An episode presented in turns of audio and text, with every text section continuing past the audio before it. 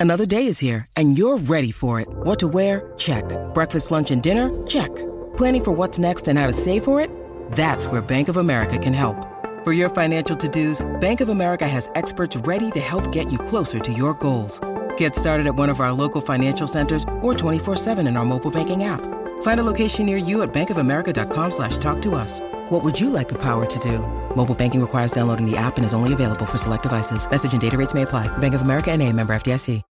When you need mealtime inspiration, it's worth shopping Kroger, where you'll find over 30,000 mouthwatering choices that excite your inner foodie. And no matter what tasty choice you make, you'll enjoy our everyday low prices, plus extra ways to save, like digital coupons worth over $600 each week. You can also save up to $1 off per gallon at the pump with fuel points. More savings and more inspiring flavors make shopping Kroger worth it every time. Kroger, fresh for everyone. Fuel restrictions apply. Thank you for tuning in to the Black and Gold Hockey Podcast. Please subscribe to our weekly Boston Bruins hockey talk on listening platforms such as Apple Podcasts, Amazon Music, Google Podcasts, iHeartRadio, Stitcher Radio, and Spotify Podcasts. We'd certainly appreciate it if you give us show a five star rating along with a written review. You can also subscribe to our official YouTube channel for a video version of our weekly program. If you'd like to support our show financially, please go to our blackandgoldhockey.com website and click on our affiliated Fanatics banner before shopping online.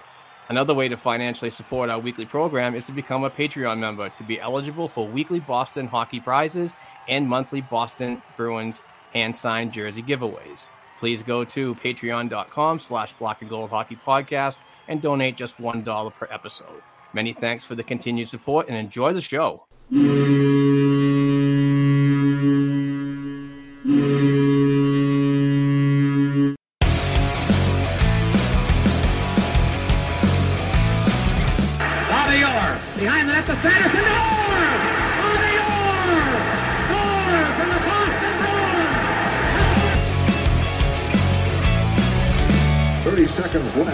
In the period. The Bruins are shorthanded. Ray Bourque. Ray Bourque from the faceoff circle to the right of Reggie Whitman. Fired it down and Whitmore blew it. Did he ever? Marshall to Bergeron on the drive, save, rebound, he's loose. Sagan kicks him loose. Bergeron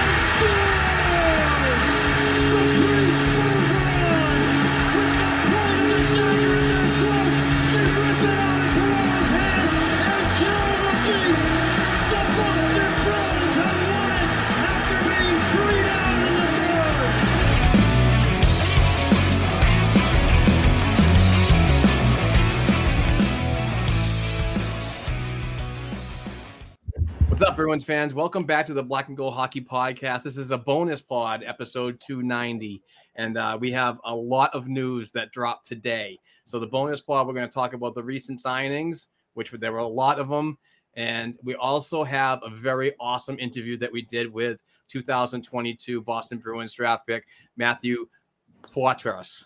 Poitras. Poitras. Ah, I can't believe I messed that up. I didn't even do it once with him on there. But anyway, we have uh, Matthew, and he's from the Guelph Storm, and he was he was kind enough to join us from up in Canada, up in the Ontario area, where he's currently training, getting ready for the Prospects Challenge and the upcoming training camp and the OHL season, obviously. But we were really excited to have him on, and many thanks to Dom and the uh, the Guelph Storm organization for making everything come together. It was awesome, and we truly appreciate that. But um, we do have some Bruins news as well. It was a very interesting day. Started off in the morning with with Patrice Bergeron, a video walking through uh, the the corridor at probably Warrior Ice Arena, walking onto the ice, gives the, everybody a wink, and that's it. And what does that mean? Later on, it meant that he signed a one year deal worth 2.5 million and another 2.5 million in bonus incentives. How are we feeling about St. Patrice, the captain, returning to our Boston Bruins? You know what I love about it? I love, and we can say this about David Krejci as well. I love that the Bruins, through their social media, trolled Bruins fans with that because some of the stuff that was being thrown. Look, everybody in the hockey world knew this was going to happen. It was just a matter of time, and everything had to fall into place. And they basically just trolled those Bruins fans that were um, calling for Cam Neely's head on a silver platter, calling for Don Sweeney's head on a silver platter, calling for Jeremy Jacobs' head on a silver platter. Uh, kudos for them uh, or to them for doing it the way they did. I'm happy they did that. Kevin, your thoughts on the Patrice Bergeron signing?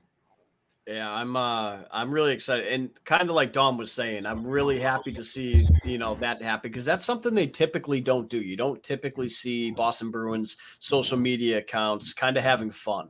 And that's what we got to see today, but I mean, eh, we all three of us on this panel have known uh, that this was going to happen. It's For just months. when was it going to happen? you know, it, it's I've been sitting back, enjoying the pool, enjoying my summer, no worries because we all knew what was going to happen.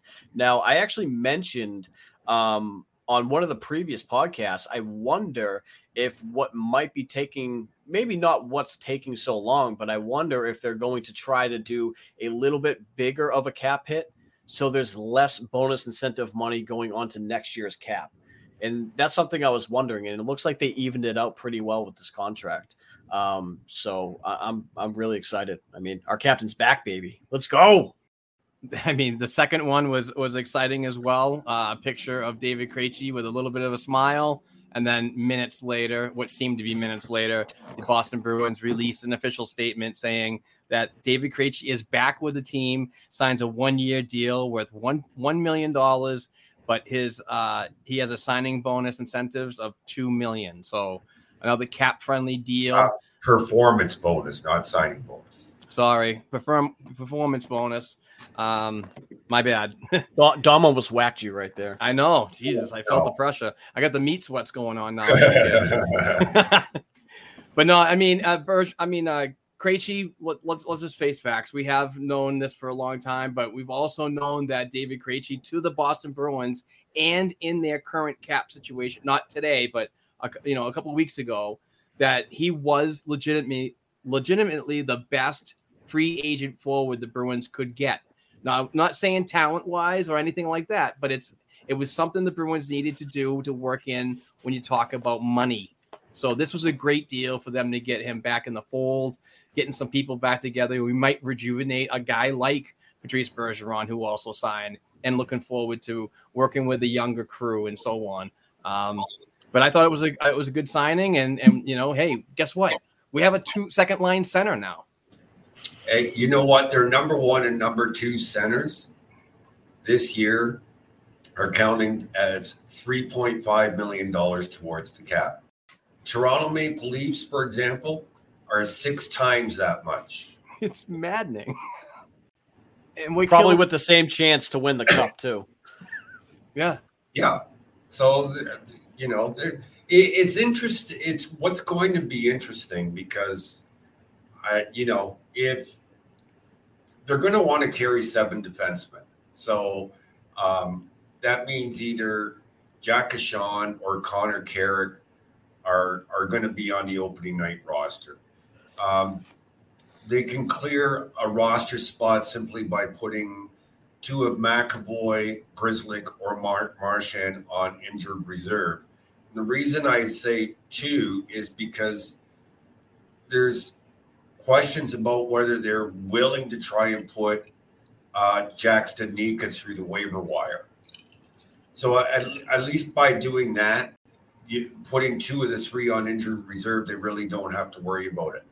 But they are $2.6 million over the cap once they send Chris Wagner down.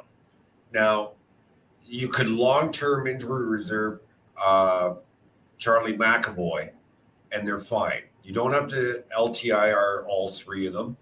Uh, just McAvoy's salary alone is enough is enough to cover. What they do after everybody's healthy is the big question mark. And I think, and I know Kevin has mentioned this many times before in previous podcasts, that Craig Smith might be the one to exit because his $3.1 million cap hit more than covers it and would allow them to bank cap space for trade deadline. Yeah.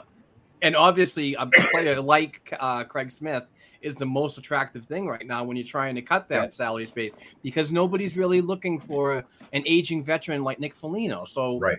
it that makes total sense. You get you still get um, Craig Smith, who is in, in his younger 30s. He is an aging veteran. I get it, but you also has a little bit more value than a guy like Nick Foligno. So yeah, that makes total sense in my opinion. Yeah, and, and you you know you've got again. I know Kevin's a big fan of Oscar Steen, who could potentially play that third line. Um, you got uh, another big fan, guy Kevin's a fan of is Marc McLaughlin, who could fill that role. And then let's not count out Fabian Lysell. You know, so they got three entry level contracts that they can use on. Well, I guess Steen isn't really an entry level, but he's paid like one. Uh, that can fill two of those two of those right wing spots. Yep. All right. So first, I do want to say welcome back, Krejci. I love the deal. I'm very happy about this. I um, I I didn't think this was possible until, and I brought it up to you guys immediately. I said, look at this video that David Pastrnak just put out with David Krejci. I'm. I said to you guys, I said, I don't think David Krejci would allow that to go out if this wasn't an actual possibility. And I told you guys I was at 50%. He, he's coming back 50%. He's not. And the further we got into it, I mean, dang, it became yeah. reality. I remember this time last year, we were all talking enough with the Krejci nonsense. He's done. He's not coming back. This and that. Don't hold on to this. Don't hold on to that. And here he is, proven. I mean, at least me wrong. I can't speak for you two, but well, well, we had the realistic theories going on with his his return, and it wasn't last year. A lot of Bruins Correct. fans were like, "Oh my God, he's ripping it up over in a league that's probably less than the AHL, maybe just a T, a small midget, less than the AHL." But we all knew that there was a December twelfth. I think that was the deadline, whatever that he had to sign by, or mm-hmm. whatever, you know. So or it was the waivers. Just, yeah, we all said that this is a more real, realistic move for him to come back to Boston during the off season and early, if if that. I didn't expect it to be this bad, but I'm sure he's been in the area working out, doing the summer skates and so on, like they always do. I didn't expect him to ever come back though, and that's the difference with me. I even even this offseason, I didn't expect it. I'm eating crow now, and that's fine. I'm fine to eat crow on that. But um, you know, going off of what Dom said, I mean, yeah, Craig Smith, uh, definitely a possibility to be moved. Um, but one player in particular that I wonder, um, you know, if they do end up putting a guy like Charlie McAvoy on um, L, uh, LTIR or you know whatever they may do, um, I wonder if a guy like Mike Reilly is the one who ends up going once Matt Grzelcyk is ready to go, and they maybe hold on to Smith just for the playoff run, um, as they are pretty heavy on that left side. I wonder that as well. I, I think either one of the two could be the ones to go because both of them have very similar cap hits. I believe Craig Smith is at 3.1 and Mike Reilly is at three. Um, Craig Smith's deal ends at the end of this season, while Reilly's got another two years, uh, or is another year. Uh, it might be another two years. I don't remember exactly. I think it's another year after this. Two years after this season, one more. Correct. Yeah. So that might be a little bit. You might be able to get a maybe a better return for something like that, even though it's not going to be that great of a return because GMs know, well, you got to drop somebody, um, you know, to become cap compliant. So, but I think those two players are the ones you'd probably look at to move. One of those two players. Let me ask you this, Kevin, uh, because a gluttony of defensemen. If if you're moving Smith, would you include Connor Clifton as a sweetener for somebody to, to take him, uh, only making a million dollars, uh, one year left, and put Zboril on the right side. Sold. That that depends for me because if Zboril proves that he is better than a bottom pairing right shot defenseman, I don't want to have him there and have him be tied to that for this season.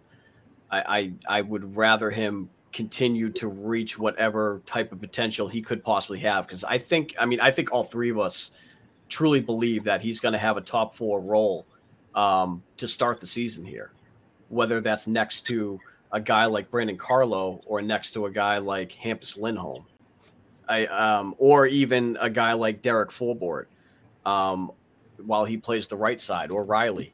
Um, I, I, foresee them utilizing that right shot that he, the right side that he can play. And I mean, I, I, would love to. I know Dom has said this in the past too. I'd love to see him play with Hampus Lindholm on that top pairing. So if that happens and he's flourishing, I don't know if I want to see him drop down to a third pairing role.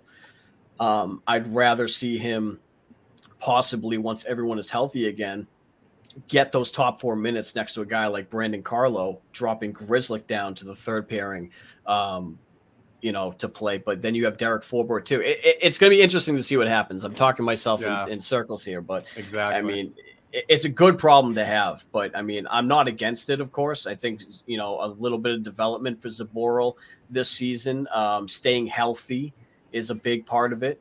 Um, maybe he can do that a lot better playing on the right side on the bottom pairing with a guy like Derek Forbort. Um, so, you know, okay. So, Mark, Mark, let me ask you because I, I know we talked uh, about it, I think two podcasts ago, um, where I said I, I believe Jack Ahcan will be on the opening night roster because of the injuries, and they need a power play quarterback without uh, McAvoy and Grzelcyk there what if Ahcan shows he can play at this level and uh, makes it difficult to send down? I know waivers comes into play and he doesn't require waivers, so he's likely to first man down. But um, if that's the case, they'll have two, four, six left shot defensemen that are capable of playing in the in the NHL when everybody's healthy. So what do you do? I obviously you got to use him. I mean, his his um, mobility along the blue line. I've seen so much. Uh, Ahcan plays a really good, really good transition game and so on. I think he'd be a valued asset on a power play, whether number one or number two.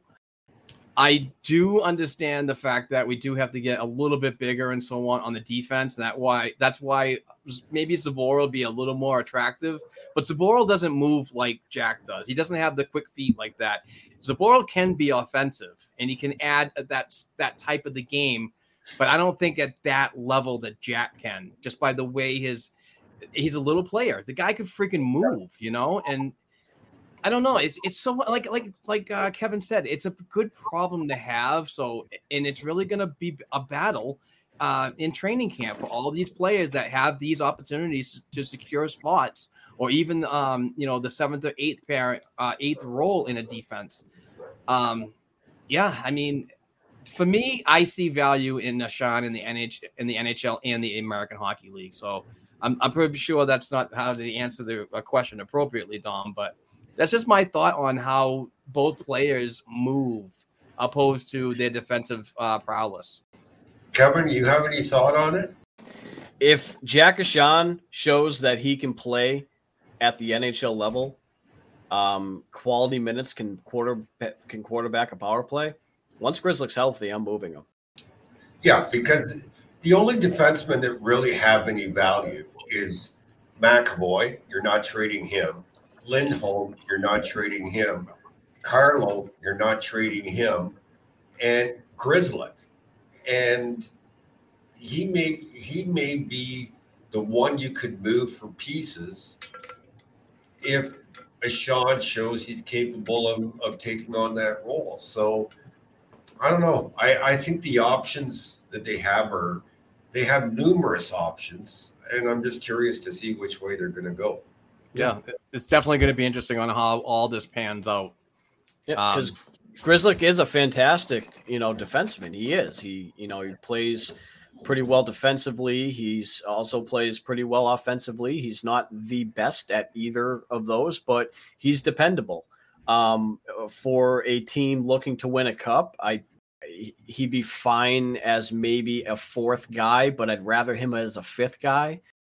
So if they can get good quality minutes eh, out of whether it's Ahcan or, or Zboril or both, and they show that they can be top four guys who are young and capable, I mean, you got to move them. You got to move them. It'll create space for you at the deadline too to, you know, have more options available to you if you want to, you know, make a splash. If you feel like you're actually positioned to go for a good run. So, I mean, okay. So let me ask both of you one more question of, of, about this, and then we'll move on.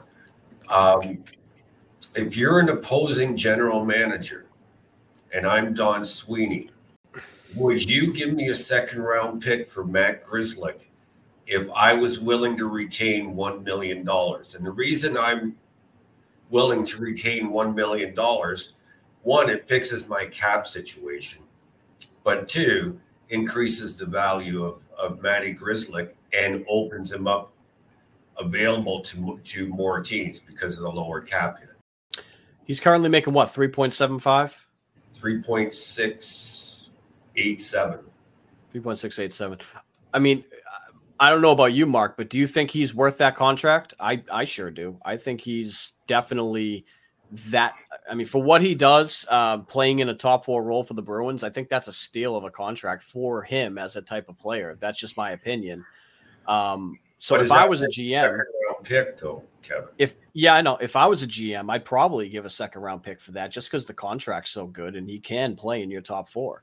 Yeah. Um, I'm I'm I, I'm the same. I would just give uh, without without the salary retention. But I mean, if it takes the salary retention, um, yeah, if I was an opposing GM, I'd do it in a heartbeat. Um, yeah. I think that would be you know good for both sides too. I agree with that. Opens up a roster spot and a little bit of cash. There's nothing wrong with that. I'm totally on the fence with that idea. Um, you know, I like Grizzy and so on, but I also like the business side and how it how it works because you you still you have you have some good defensemen that are going to be down in Providence uh, that you can bring up if needed. Uh, and I I kind of think that if we keep hanging on to Matt Grzelcyk, we're going to stop bottlenecking uh, the the prospects that are, are shortly to come through. So that's just my opinion. It's probably no truth to it, but I'm just throwing it out there. And Dom, too, another thing, too, is we don't have a second round pick for next year's draft. That second round pick would be very, very valuable for that draft. Yeah. So the guy thinks 10 steps it. ahead of us, guy. All for it. Uh, I I like to think two years ahead. What's what's it going to look like two years from now? I, I saw somebody make a trade uh, uh, proposal, and I forget what it was going to Anaheim, something like Jake DeBrusk, uh, Mike Reilly, uh, somebody else, plus our second round pick in 2024. And I'm like, are we trading our second round pick to Anaheim for the second time? Because we've already traded that pick. So, yeah, you know. Um, who was it for, by the way, Dom? I need to know who it was for. What do you mean? Who the trade was for because you said you said the package. It didn't say. It didn't say for what. Oh. oh. it didn't. It was just randomly. Just that's yeah. Um, ugh. all right, that's funny. To wrap up on the the topics, we do have to talk about the hat trick for hashtag Sweenius uh, today, and that was getting Pavel Zacha signed to a one year deal, three point five million. Um, and they uh, done, and they don't have to go to arbitration on the 11th. So um, I one question I wanted to ask Dom while you were away on your break. Um, with with Zacha signing before the arbitration, does this open up open up a buyout window? No. Yes, the buyout window is still open, but remember, uh, yeah, all they have to do is file to have the buyout window. but you can't buy anybody out unless they're making over $4.8 million. It's uh, not like okay. the first buyout window. The second buyout window is different. Okay, I understand. And uh, thought thoughts on the Zacha um, signing for at least a year? Well, I wish it was a two-year deal, but uh, you know, information I had heard was they were looking, excuse me, at a two-year deal, which would have paid them uh, 3.5 this year, 4.5 next year for an AAV of four million. Um, but you know, they have to get Pastrnak done for next year. Um, I haven't crunched the numbers to see whether where that would leave them in terms of tagging space. Um, so maybe that had an effect on it. also, I mean, when you look at that whole deal, um, I really wish that second year was on there too. And one of my reasons is because I think his value is about to increase in his first year with the Boston Bruins. I think he's going to have his best season yet as a pro. He's going to be, I think he's going to be starting off with some top six minutes. Um, you know, with the with Bergeron being out, I think you will see him in the top six. Marchand. Marchand. Sorry, Marchand. I apologize. Yep, okay. um, So and- you think he'll be with Bergie and DeBrusk? The start? I want to get to that. I want to get to that. I do. Um, when it comes to the lineup, because now that we have all three of them signed, it's a lot easier to talk about this. So, assuming Craig Smith is still here and not traded or anything Okay. like that, uh, let's just go with what we have. Um, I, I honestly, what I would do is I would keep Hall, um, Krejci, and um, Pastrnak together. I'd, I'd keep that right off the rip because I want them to gain that chemistry. I um because we know Taylor Hall and David Krejci have it. So is that your number? Is that your number one line? Assuming Correct. When Marchand gets back. That's That my number one line, and then you do Zacha. Bergeron DeBrusk. And my reasoning for that also is other than you know wanting you know because Hall, like I said, Hall and and uh, Krejci have it, Hall and Pastrnak have it, but at the NHL level, Krejci and Pastrnak don't really have it. So I want to see all three of them come together in a full training camp, preseason, and you know to get off and running to start the season. All of them together. Do not change it. Let them do their thing. Um, and then I think Bergeron and DeBrusk, they've developed some chemistry there playing on, you know, with him on the right. I do wonder if DeBrusk is going to be able to play the right side as well, not having Marchand on the left. Um, you know, I don't know how Zacha is going to play that side. I- don't think it's going to be anything like Marchand. So um, that'll be interesting to see. But I think that only taking out Zacha and putting in uh, Marchand is going to be a lot better for the team as far as um, you know consistency wise for the players. Like switching DeBrusk back to the left and then switching them back over to the right. That might be interesting to see. But just dropping Zacha down and putting Marchand in that seems like a lot easier on the players. Uh, that's Yeah. just my opinion. No, I agree with you there. So, what's your third line then? You got Coyle, Smith, and you're going Frederic. Yeah, I, I am because again, I mean, they had some really good. Um, they had some really good um, weeks. I'm going to say weeks. They had some really good weeks together um, last season. So I'd like to see them get a training camp and preseason as a line and see how they can do. Um, so that's where I'd be at. But if not, I'd be totally fine with doing Studnicka in the middle, Coyle on the right, with um, uh, sorry, no, you can't do that if Smith's still there. So no, I guess you can't do that. You're looking at Studnicka possibly So- taking Nosek's spot on the fourth line. When Marchand's healthy, I I believe he's coming back sooner than than everyone expects. So Mhm. you've got Zacha, Coyle, and Smith as your third line. So you're dump you're bumping Frederic down to your fourth line with Nosek and Steen. See, I don't like that. I don't like that fourth line. What do you Unless, think, Mark? yeah, It's kind of I don't know. It's kind of sketchy for me too, but I'm not. uh, It's I, I'm too far away from really putting rosters together. To be honest with you, I got to really think about this. We should do this as a, for an upcoming episode. Is to it, like talk about our per, our perfect um rosters. Uh, yeah, all that's a good homework assignment. Yeah, we can do Yeah, that. Um, but we gotta re- we gotta remember Foligno too. He's still on the roster. I mean, I think they're gonna give him a chance for sure. I mean, he's he's making three point eight million dollars. He's a veteran, you know, with success in the league. I'm sure they're gonna at least give him, you know, camp and preseason to really figure it out. But if he can't if he can't figure it out, he's gonna lose a spot this year. I really do Well, he's so. starting on he's starting on the fourth line, right? Yeah. yeah. You're not going to put him on the third line, and with with Marchand out and Zacha going up, um, he's your fourth line left wing. Yeah, I'm talking more of. Oh, that's true. Yes. Okay. So I guess I'm going more now. I'm going more into, um, you know, once everyone's healthy, you know, if Foligno has proven himself, then Frederic now takes the back seat. Do you guys have anything else to talk about? No, I think we pretty much covered it. All right. Um, well, except maybe Don Sweeney today probably won him uh, GM of the Year award. Exactly. Where are the pitch torches and pitchforks now? Yeah.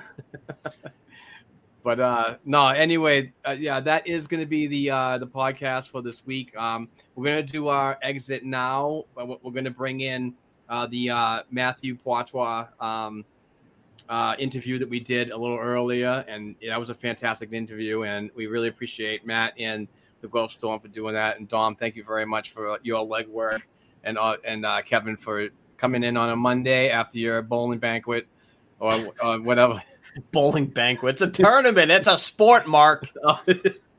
but uh, no, I appreciate you having being here and, and doing this. Um, you know, updating the the listeners on the news that we had today, and also participating in the interview with Matthew because he was a, a fantastic, fantastic um, guy to talk to, and I really look forward to um, you know watching his uh, upcoming season at Guelph. So, with that being said, should we just like uh, like call it a day and and uh, go right into the uh, Matthew Poitras interview? Yeah, yeah I, I do. I do pretty much covered. Yep. Yeah, I, I do want to say though that the uh, Motley Crue, Def Leppard, and uh, Joan Jett and Poison show was incredible. For any of you who uh, got to make it out there on Saturday night, I was there. How did you? What how did you show. make up? Did you like? How could you see with all the Aquanet in your eyes? All the what? All the Aquanet, the hairspray. Oh Jesus! oh, I saw it just fine. It was I'm just kidding. I'm it was kidding. good. I'm glad you had a good weekend, bud. Oh, it was good. Inquiry minds want to know what did you pick off the buffet table? From where? The bowling tournament. There was no buffet table, Dom. Oh, well, there was a bar though, and I did get mozzarella sticks and tater tots. Right. So you, there was food. Come there on. was a bar there and I and I did get that. So I mean, okay. you got to eat something, you know. All right, boys. Let's let's wrap this up. I gotta I gotta edit and do all this stuff to get it out here as soon as possible. So we'll end it right now and bring in Matthew Poitras, the Boston Bruins 2022 second round draft pick.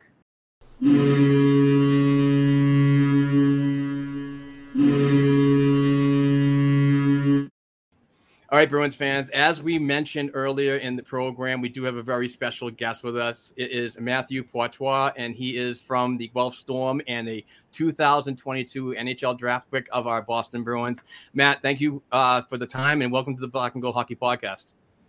Yeah, no worries. Excited to get started here. Nice, nice. Uh, how's everything going so far with your summer, and uh, how's the family up there? Uh, we're good. You know, uh, just spending a lot of time on the ice in the gym. Uh, a bit of a, I'd say, a bit more busy summer uh, on on the ice than I'm usually used to. Um, used to kind of taking a bit of a month off, but with everything kind of going so fast, the draft and development camp kind of had to kind of cram and get on the ice as much as possible and take every opportunity I've had. So, yeah, it's going well.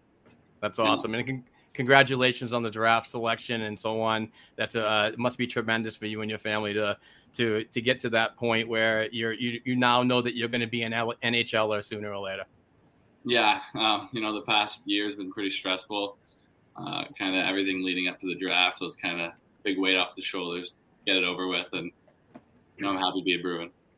Absolutely. Uh, I, I want to start with uh, a first question from uh, a, good, a, passionate listener and, and a really good supporter, Tom, on Twitter. But he wants to know uh, when you started skating and actually playing hockey. And I want to I want to follow with that and say who inspired you? Like, was it a family member or somebody you watched on TV that got you really into hockey? Um, I think I started skating around the age of three, pretty young. Uh, just you know, hockey's always kind of been in my family. Uh, my dad played hockey, my mom played hockey, so and then I have an older brother. He also played hockey, so you know, kind of being the younger brother role, I wanted to kind of do everything he was doing, looking up to him growing up. So kind of a no-brainer uh, for my parents, and I was excited, and they put me on the ice, and um, obviously, lots of great things have happened since then, and hockey's kind of like my big part of my life now. It's led to a lot of friendships, so I'm very glad that uh, my parents decided to do that. So awesome. When are you guys? Your, your mom was uh, quite successful too. She won a championship with um, uh, who was it now? Matt, remind me. Um, oh no! oh, hopefully mom doesn't listen. Talk about her hockey too much, so you might know more than me. oh, okay. Well, I'm, I'm. She follows me on Twitter, so I'm going to Oh. tell her that uh, that you didn't know the answer. So Oh, I, I don't know what championship she she won. I know she played a lot of hockey as long as she could and at a pretty high level, but I don't know what championship she would have won. uh, I thought she had won one. I'm going to have to look that up now. Okay. Okay, so here's my thing. Like most fans always want to know what your favorite team growing up uh, was, and I'm not going to ask you. I'm just going to tell everybody it was the Chicago Blackhawks. Yeah. Uh, so I won't put you on on the spot there. Um, obviously, your family had a big influence on you, but I want to talk to you about uh, this past season. Like you had a great start to the season. The team had a great start to the season. Things leveled off just towards the end a little bit for you guys, and it, it it's a really really young team. So there's great things ahead for you.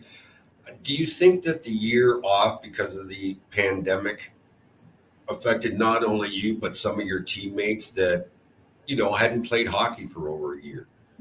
Yeah, I think it definitely had effect on our team. Probably had an effect on every team. All of us kind of, except for like a few players, all of us kind of had a full year off from hockey, and especially I don't know here in Ontario. I don't know how it is everywhere else, but we had no ice, like no gyms. We couldn't really do anything. So um, it definitely had a, I'd say it had an impact on development. Um, kind of missing a full year on the ice obviously isn't great, but you know we kind of just took things in stride. We had a good start. Um, we were first, we were first place at Christmas. Like Yeah, you know the game super hot. Then you know during Christmas we all went home. Um, a lot of us ended up getting COVID. Uh, kind of coming back, uh, it was pretty hard. Just uh, you know getting back to the pace. Um, just I don't know how it had effect on like some of my other teammates, but for me, I just felt kind of sluggish for a few weeks after I had it. But you know, we went on a bit of a cold slide there, and I think figured it out as the season got, went on. It's a long year, especially for all the, Yeah. the 15 rookies we had. We were, no, none of us were used to playing a, a 68 game season with three and threes. Like, um, it was I don't know, it was a tough year, but a great learning experience, and hopefully it pays off next year, uh, knowing what to expect. So I think it will for you guys. Mhm. yeah, we're expecting to have a good team. So.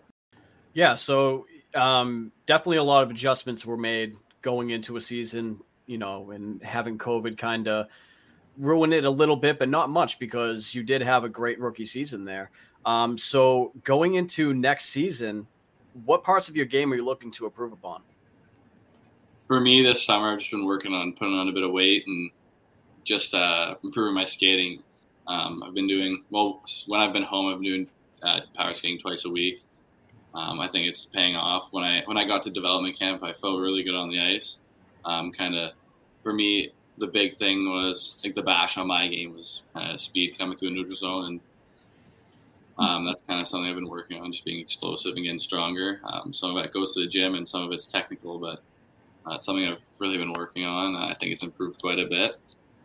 Um, so kind of just getting faster and getting stronger, putting on a bit of weight, just just so I can kind of compete with the bigger guys and move, move better through the neutral zone. So and that's something that I've heard you say in I, another interview I watched that you were in. You you mentioned your explosiveness and how you want to work upon that. Um, now, wh- what exactly do you do with your game to kind of make up for the lack of that explosiveness while you're still continuing to work upon that skating? I think I, I mostly kind of rely on my ability to play in tight areas. Um, for me personally, I create a lot of offense uh, down low and in the offensive zone this year rather than more on the rush. And if I can kind of fine tune being on the uh, scoring on the rush, I think it'll lead to a lot more goals and points. Um, but you know, I kind of try and rely on my smarts. Um, I think I'm a pretty uh, smart player when I have the puck, looking for the open open play. Um, sometimes not the obvious play, a little I have a little risk to my game, but mostly I think all I the great ones do, Matt. Yeah, I do end up making the right play, but just for me, you know, uh, facilitating and uh, possessing the puck is just kind of the way I like to play, and that's how I make up for maybe not being the best skater. Matt, I apologize for jumping around on timelines here, but uh, going back to the 2022 NHL Combine, uh, what did you take away from your first meeting with the Boston Bruins organization? And please describe the feeling you and your family had when your name was selected in the second round uh, in the from the Bell Center in Montreal.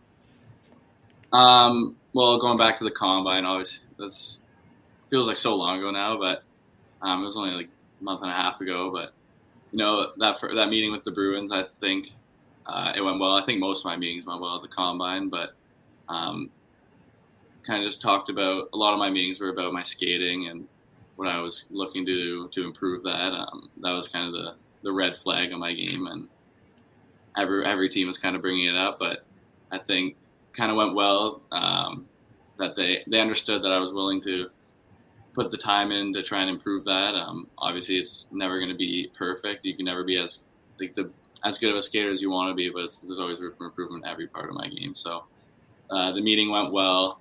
Um, I think most of all they kind of liked my my grit and like my work ethic.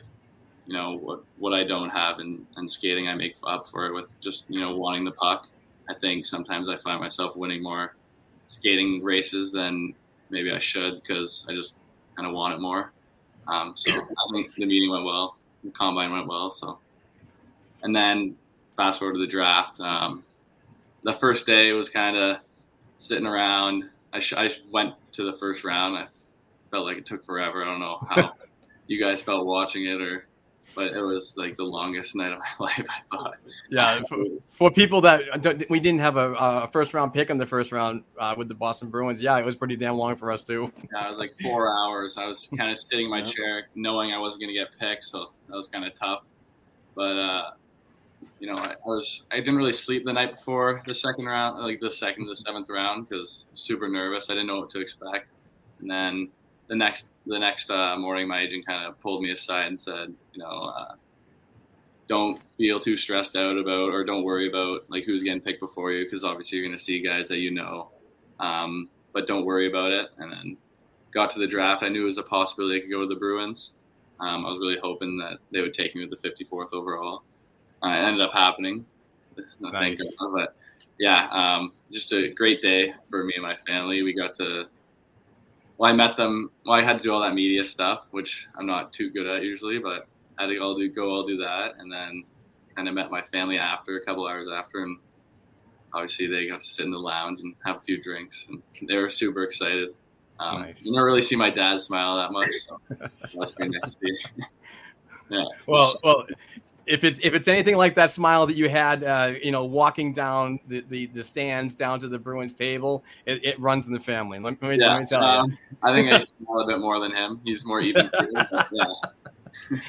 I, I can tell you, Matt, we've had other uh, uh, Bruins draft picks on this show in the past, and they all say the same thing: can't sleep the night before, nervous as hell. So you're you're just part of the group. That's that's all it is. Mhm. You're, not any different from anybody else. But I, I want to ask you about um, some other OHLers that are part part of the uh, Bruins family now. So, um, and honestly, I, I can't remember the Bruins having four OHL prospects. I, I think 2011 was the last time. Um, so there's yourself, obviously. Uh, Jackson Edward out of London, you played against him uh, last season. I believe you also played against him in your under 16 year. Yeah. Uh, you got to play against Ryan Mast and Sarnia. Uh, unfortunately, with the conference play, you didn't get to play against Brett Harrison last season. But did you know any of them before going to the the development camp at all? Uh, yeah, I already knew uh, Eddie because I just played against him since I was, however, like nine years old. Now played been playing against him forever. He's kind of he plays the same way as he did in minor midget. He's a two way hard nosed defenseman who will punish you. Um, Oh, he loves to hit. Yeah, Yeah. he caught me a couple times growing up. So. But Well, yeah, you'll, have to, you'll have to get him back. yeah. Well, we'll see. He's a big boy. Yeah. But yeah, I already knew him. Um, I got to know Harry pretty well at camp. Um, talking to him, uh, and then Mast. Obviously, I played against him this year. He uh, it's hard to play against big body, hard to take off the puck, especially on the forecheck. It's a nightmare because just so big. As a smaller guy, you know, sometimes it's hard to physically remove him from the puck. So yeah, Well, that that's going to take me to my next question, but I'll let these two guys go ahead first. No, go ahead, Dom. If you have a good follow up, go ahead. Okay. So, Matt, I want to read something I wrote back in November. And I don't know if you know, but I do player profiles on on OHL draft eligible players. Um, I wrote this back in November. Uh, one of the things you'll, one of the first things you'll notice about uh, Poitras is his work ethic. He has an internal engine that just will not stop or pause. His I will not be outworked mentality is hard to match. He goes into every battle with sheer determination and a will to win. So, what's your mentality when you hop over the boards? I think for me, it's just I want the puck. It's always been the the way I played, especially the way I've been taught to play. Um, just goes back to I'd say like my my dad. It was always he would always get on me if he felt like I wasn't going to get the puck. I was waiting for someone else to get it. So for me, it was just I wanted the puck. I want to possess the puck. I want to kind of control the play. That's the way I play. Um, you know, I like to be the guy creating offense. I don't want to be waiting for someone else to feed me a backdoor tap. I want to be kind of the guy out there. Um, so I guess work ethic comes with that. If you're not gonna be willing to outwork the other guy, you're not gonna have the puck on your stick. So Good Well answer. said. I like that. Well said. I wanted to go back to um, when we were talking about the draft. Um, you had mentioned that you were hoping that the Bruins uh, picked you with that 54th pick. Did you have any inclination that they were going to pick you um, from conversations you may have had with the organization or your agent or anything like that? mm, not really. Um, I always like kind of think about like the OHL draft compared to the NHL draft, but like the OHL draft, uh, anybody like a bunch of guys could have told you all the selections that are going to be made in the first round in order before like the night before. But then like you get to the NHL draft and I talk to my agent, he's like, you could go here, you could go here. Like he doesn't have like he doesn't know because everything's so tight lipped um, with uh, you know draft lists and stuff like that. So I, I had an idea. I knew they, they liked the way I played, but had no no idea until I kind of got picked that I was going to be a Bruin. So. Awesome. Uh, I don't know that you you never know because I've nailed a couple over over the years that they were going to pick. So, um, uh, but we'll go to Mark here. Well, there Um, was there was a there was a possibility, but I wasn't sure.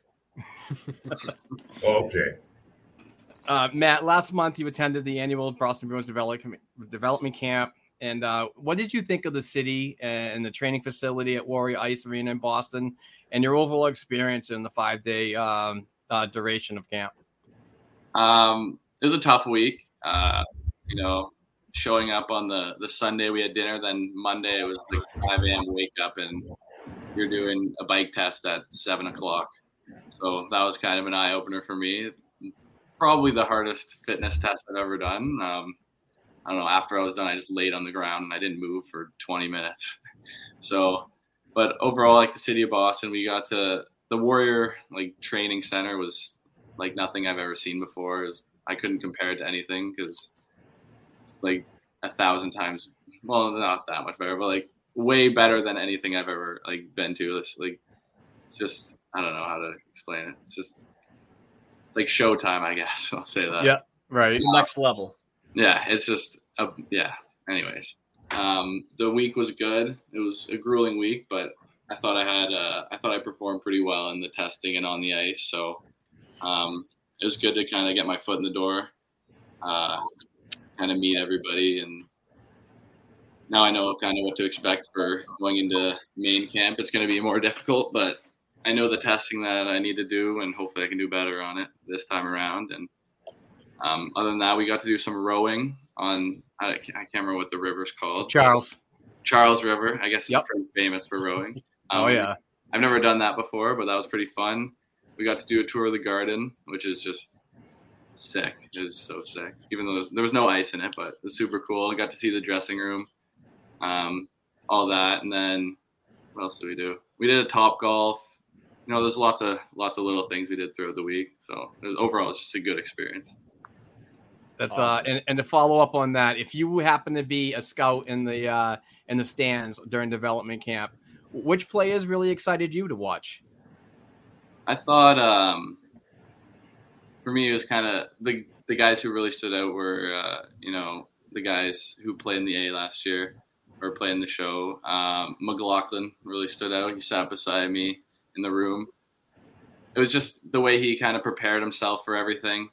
Um, everything he did was with a purpose, whether it be like a like a battle drill at the start of practice or like a simple two on zero drill. He just kind of did everything with a purpose and was always the first guy in the gym before practice rolling out or using the Theragun, like stuff like that. It just kind of stood out to me and showed me what I should try and do to keep my body prepared throughout, you know, the entire season, so, so I can perform my best at all times. So him, like the way he kind of acted like a pro throughout the week, kind of really stood out to me. So, uh, just out of uh, curiosity, Matt, with the, with the uh, development camp, camp, they went through things like nutrition with you and, and all that as well. Mhm. Um, on, I I know in past year the years they brought in uh, their chef. I can't remember his name uh, to talk to the to the prospects about uh, good nutrition and how to prepare food. Did that happen this season? Yeah, we did. They went over things like how to separate like the egg from the the egg white, like little things like that. Um, we had our meat, like lunch and breakfast there every day. It was Yeah. delicious, the best food I've ever eaten, really. Um, so that was good. And then we, yeah, we went over how to prepare things. Like I think he made a turkey burger. Um, but yeah, I'm not much of a cook. I think I need to go over a few things with my mom to kind of prepare. Well, that's what families are for, man. Well, Exactly. yeah, but you know, eventually, eventually, I'm gonna have to provide for myself. So yeah. um, I'm gonna. I, I don't know. A big thing for me, maybe next summer, I'm gonna try and learn how to cook a bit more because right now I can make frozen pizzas and. Chicken dinners.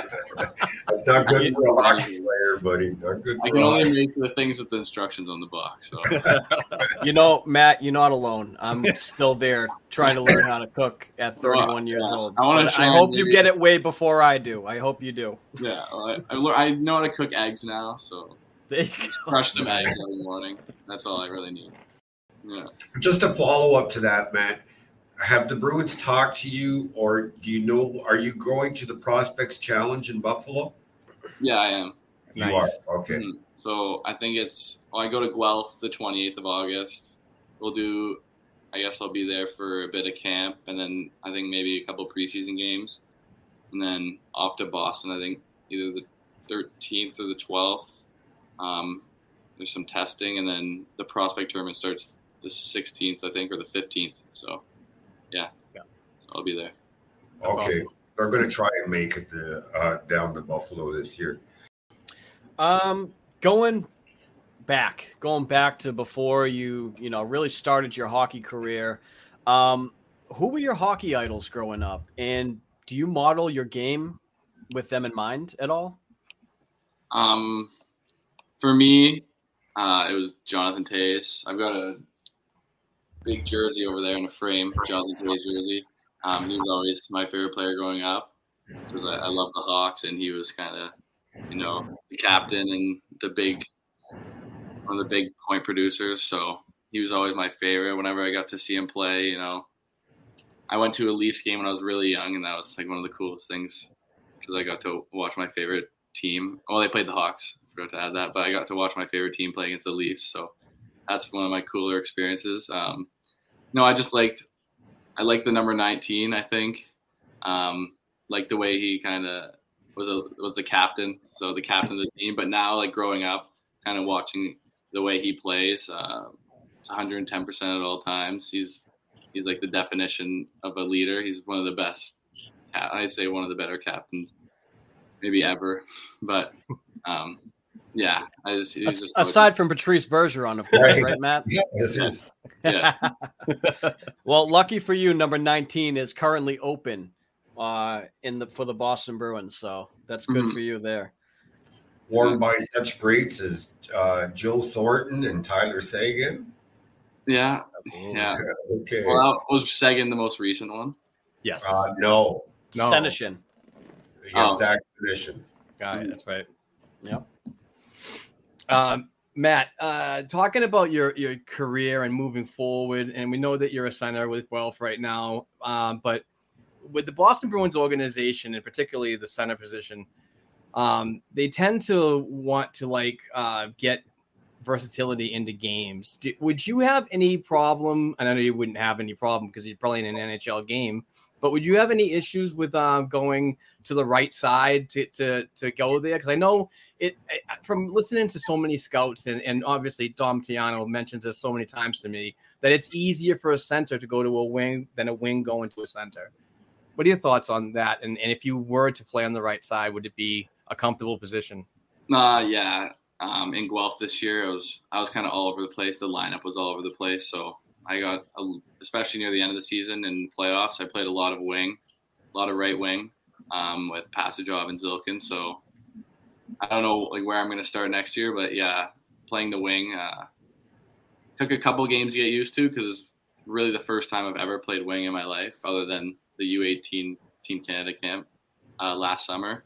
That was my first time playing wing in my life. Um, but you know, it wasn't wasn't too bad of a transition. I think I'd say it's a bit more of a simpler game. I don't know, maybe some wingers would say different, but um, for me, it was more of a, a simple game because you know, being in position defensive zones, I'd, I'd say it's a bit easier. You have a bit less responsibility, and um, sometimes it's a bit easier to create offense when you don't have to worry as much about playing defense. Still a big responsibility blocking shots, kind of keeping track of your D man. But for me, I thought it was a simpler game, a little bit less skating, I found myself with a more energy kind of in the offensive area of the ice. So I, I'm pretty comfortable switching the right wing. Uh, I can play anywhere on the ice. I'd say Excellent. offensive, not probably not defense, but I, I got a I got a follow up question real quick. Hmm. Um, so you'd say that um, would you say that center though is where you feel most comfortable? And if you and you know, I'm not gonna say if when you make it to the NHL,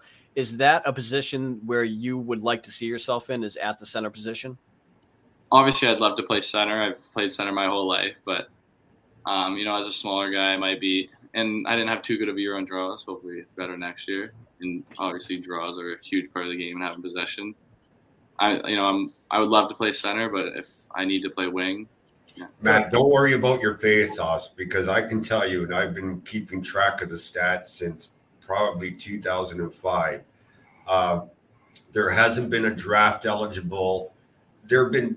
I could probably count on two hands the number of draft eligible players that have gone into the into the OHL and won 50% of their draws their first year. So Mhm. don't worry about that, my friend. It'll come. it got better near the end of the year. But the start of the Yeah. year, it was just a, a grown man like experience thing. I was facing off against big guys who were just overpowering me sometimes. So yeah. It, it, it takes time. It doesn't it doesn't come overnight. Who knows? Um, maybe by the time you get to the NHL, Patrice Bergeron will be uh, an assistant coach with the Bruins, and he'll give you some tips on on winning draws. I would love some tips. But speaking speaking of Bergeron, I, I don't know how much you followed the Bruins since they were eliminated from the from the playoffs against Carolina, but um, you know they they went center heavy on the draft uh, this year. Um, even signed uh, some college free agents to, that can play down the middle because in all honesty, it's a weakness for them in the future. Uh, what kind of confidence does that give you, knowing that? And I can tell you, the Bruins see you as a center, not as a winger. That they sh- how that they showed that much confidence in you. Um, uh, what does that mean to you? Um, well, I try not to think too much about the future. You know, I'm kind of living the present type of guy. Um, if I kind of worry about now, then everything in the future will kind of play itself out.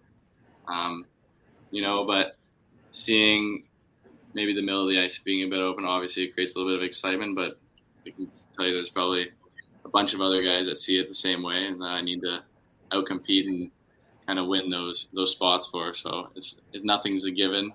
Um, obviously, it creates a little bit of excitement, but I've got a lot of work to do in next two three years to kind of mature into the player I want to be. So. Well, you kind of answered my last question for you, but I'm going to ask it after anyway. Mark, go ahead. Well, that's I, I don't have any more for the for the Kevin. Um, yeah, I I think I definitely yeah. Actually, this is perfect. Um, I know you just said that you don't like to uh, look too far into the future, which that was a great answer, by the way, a very professional answer. But is there any players in specific that you would like to play with on the Bruins roster?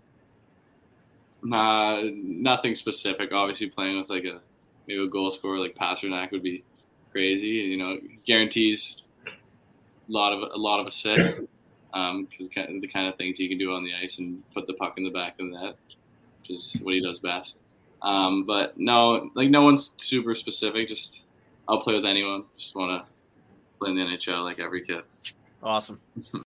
Okay, I wanted to turn your attention to this upcoming season in Guelph, and we touched on it a, bit, a bit earlier. Um, you know, a very, very young team um, got off to a fantastic start. I'm expecting big things from not only yourself, your teammates in Guelph, and um, I could see a division championship and going deep into the playoffs uh, for you. Uh, and I know that you said you don't look too far into the future, but do you have any goals uh, for your team or more specifically for yourself for this upcoming season?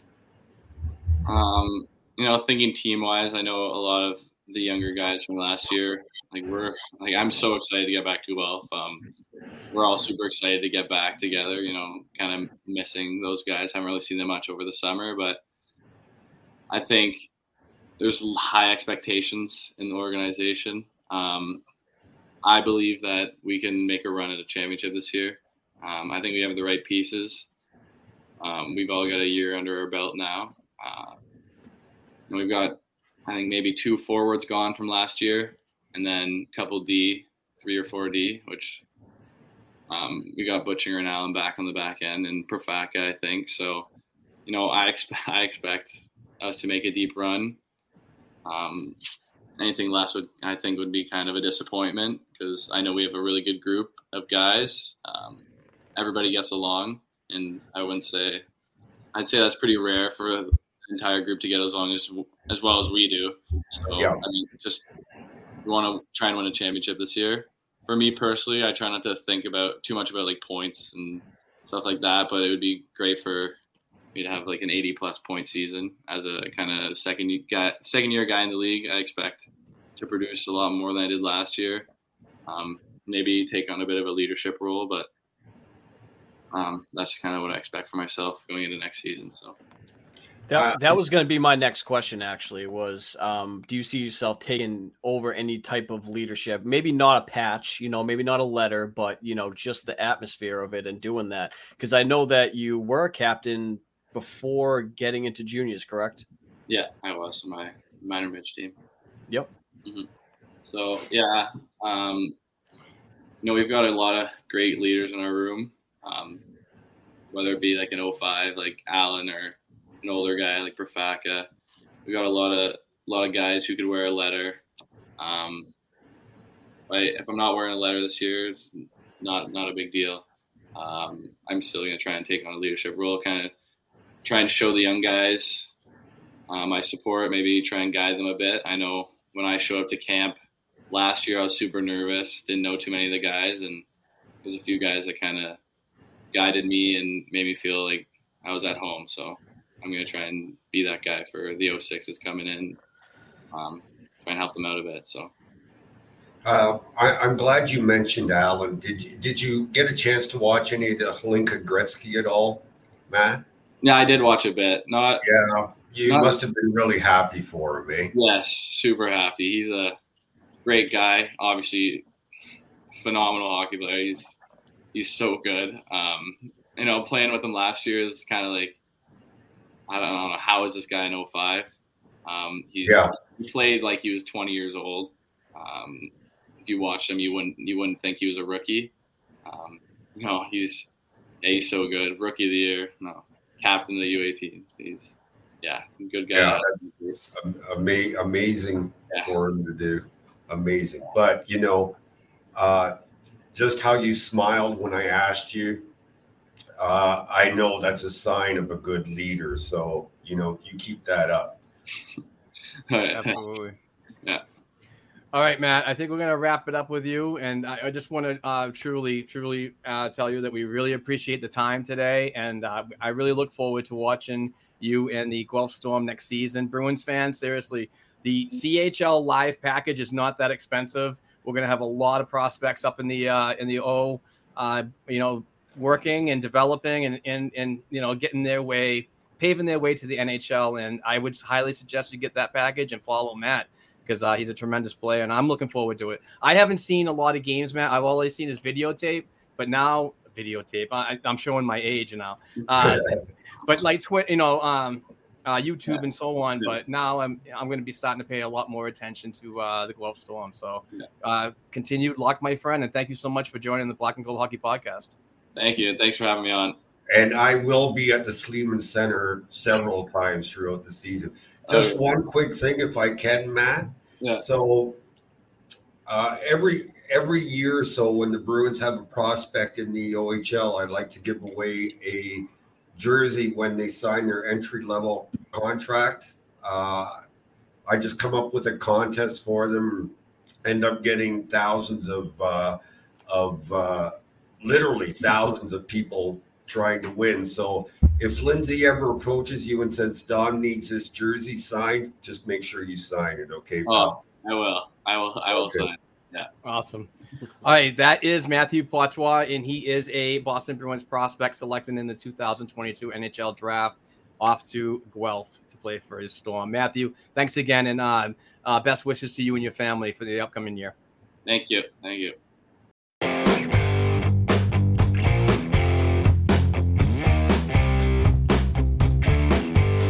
Thanks again for tuning in and supporting this week's episode of the Black and Gold Hockey Podcast. Please give the show a five star rating and write a review on listening platforms such as Apple Podcasts and Spotify Podcasts. If you'd like to contact the show for advertising opportunities or to send us a question or topic idea we should be discussing, please send us an email to black and gold productions llc at gmail.com. Don't forget to share our program on your social media platforms with other hockey fans and follow our Twitter accounts at Black and Gold Pod, at BNG Productions, at Black and Gold 277, and at Kevin underscore O'Keefe 89. Also, please don't forget to check out our official blackandgoldhockey.com website where we cover the Bruins organization from the NHL level down to the prospects worldwide. Peace out.